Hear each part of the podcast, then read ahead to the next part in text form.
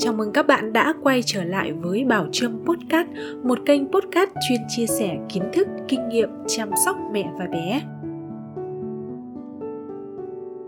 Nhiều mẹ bầu có thói quen hay đi siêu âm, một phần vì muốn kiểm tra xem bé có khỏe mạnh hay không, một phần vì công việc này mang lại cho mẹ cảm giác thích thú khi nhìn thấy con trong bụng. Thế nhưng siêu âm quá nhiều có ảnh hưởng tới em bé hay không? Trong tập podcast ngày hôm nay, mình sẽ giúp các mẹ trả lời câu hỏi trên. Mời các mẹ lắng nghe nhé!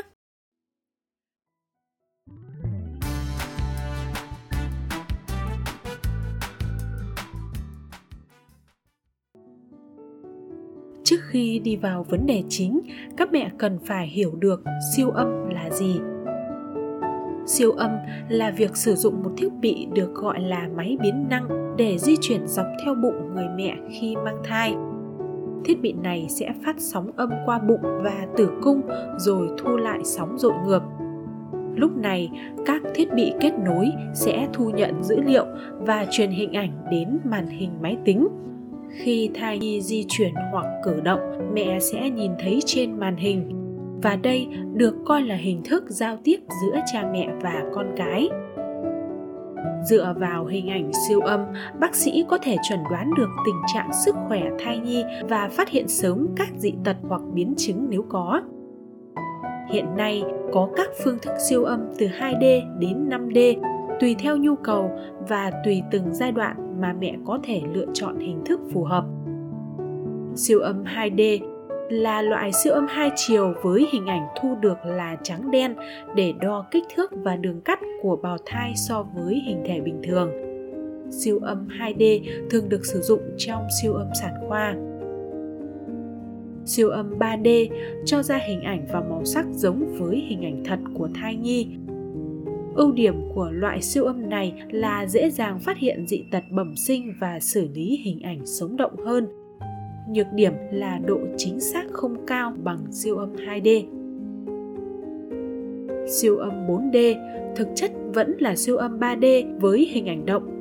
Ưu điểm là thấy được hình ảnh cử động của bé nhưng quá trình truyền tải và lưu file diễn ra chậm hơn. Mẹ sẽ phải nằm lâu trên bàn siêu âm, các tia bức xạ sẽ ảnh hưởng trực tiếp tới mẹ và bé còn siêu âm 5D cũng tương tự như 4D, nó chỉ có ưu điểm là tái hiện lại hình ảnh em bé chân thực hơn dưới nguồn sáng ảo do tích hợp công nghệ phủ màu. Về mặt kỹ thuật thì không khác biệt so với siêu âm 4D.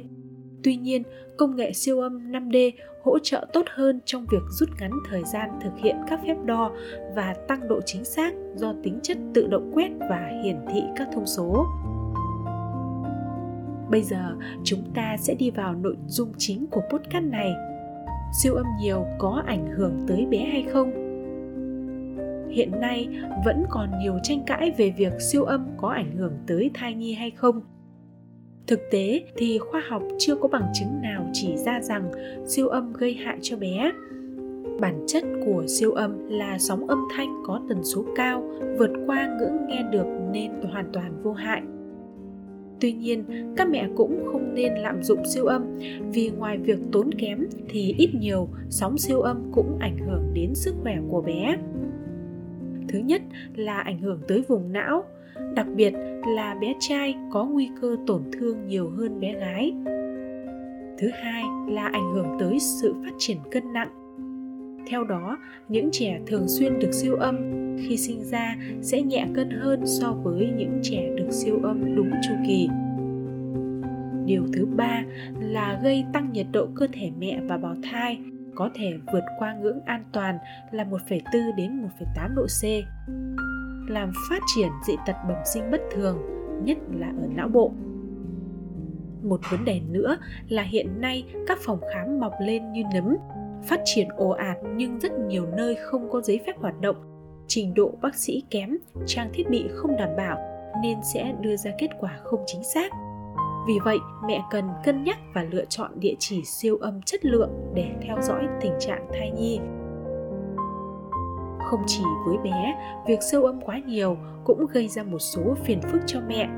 Ví dụ như phải nằm lâu trên bàn siêu âm tia bức xạ từ các thiết bị điện tử sẽ ảnh hưởng tới cả mẹ và con. Tốn chi phí, mất nhiều thời gian chờ đợi và thăm khám. Vì tất cả những lý do trên, các mẹ không nên siêu âm quá nhiều mà chỉ thực hiện siêu âm theo định kỳ. Theo các chuyên gia và các bác sĩ sản khoa, khi mang thai sẽ có 3 thời điểm vàng để các mẹ siêu âm đạt được kết quả tốt nhất.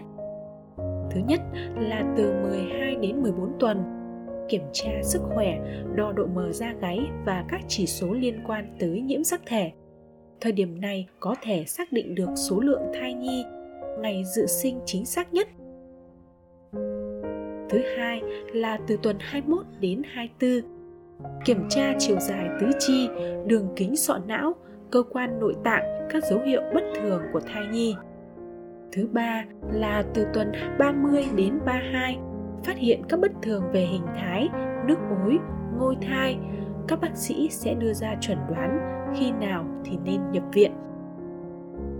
Các mẹ lưu ý trước khi siêu âm nên uống thật nhiều nước và nhịn tiểu. Mặc quần áo thoải mái và chuẩn bị sẵn những câu hỏi cần thiết để trao đổi với bác sĩ. Siêu âm thực sự cần thiết trong quá trình mang thai. Công việc này giúp kiểm tra tình hình sức khỏe và sự phát triển của thai nhi. Nhờ vậy mà mẹ có những chế độ ăn uống sinh hoạt phù hợp hơn với bé. Trong quá trình mang thai mẹ nên bổ sung các loại vitamin và khoáng chất cần thiết như sắt, canxi, vitamin tổng hợp. Ăn cân đối 4 thành phần chính gồm đạm, tinh bột, chất béo và rau xanh để thai nhi được phát triển khỏe mạnh nhất. Cuối cùng, hãy chọn cho mình địa chỉ uy tín để siêu âm và không nên lạm dụng công việc này mẹ nhé. Cảm ơn các mẹ đã lắng nghe. Chúc mẹ và bé luôn khỏe mạnh. Còn bây giờ, chào tạm biệt và hẹn gặp lại ở những tập tiếp theo.